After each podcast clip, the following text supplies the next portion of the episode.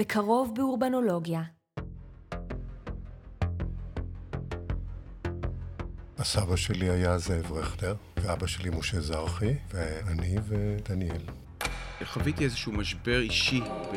כשהייתי בלונדון, שלא היה לי ברור בדיוק מה אני רוצה לעשות. חזרתי ואמרתי, בוא בכלל נראה מה, מה הסיפור פה של הרכטרים האלה. סבא שלי, אריה שרון, הוא נסע ללמוד בבאוהאוס ברכבת, הוא מצא איזה ליפלט של הבאוהאוס, ואז הוא החליף את הכיוון מברלין לדסאו.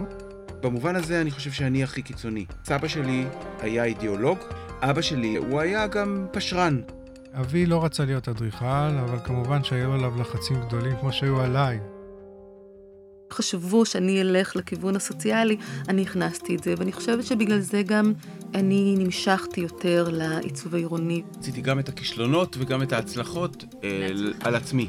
אבא שלי גם הוא היה יותר בוהמיאני, סיפורים שצמחו סביבו בזיכרון דברים. אם אני גדלתי בתוך משפחת יער, אז בטח שיש המשכיות. אתה לא יכול להפריד את המקצוע ממי שאתה. תמיד אומרים דור ראשון בונה, דור שני זה, דור שלישי הורס, לא יודע, כל מיני דברים כן. כאלה. יש כאלה משפטים, אבל לדור רביעי אין כלום כבר. אה, הבנתי. כי זה כבר אף אחד לא מצפה כנראה שזה...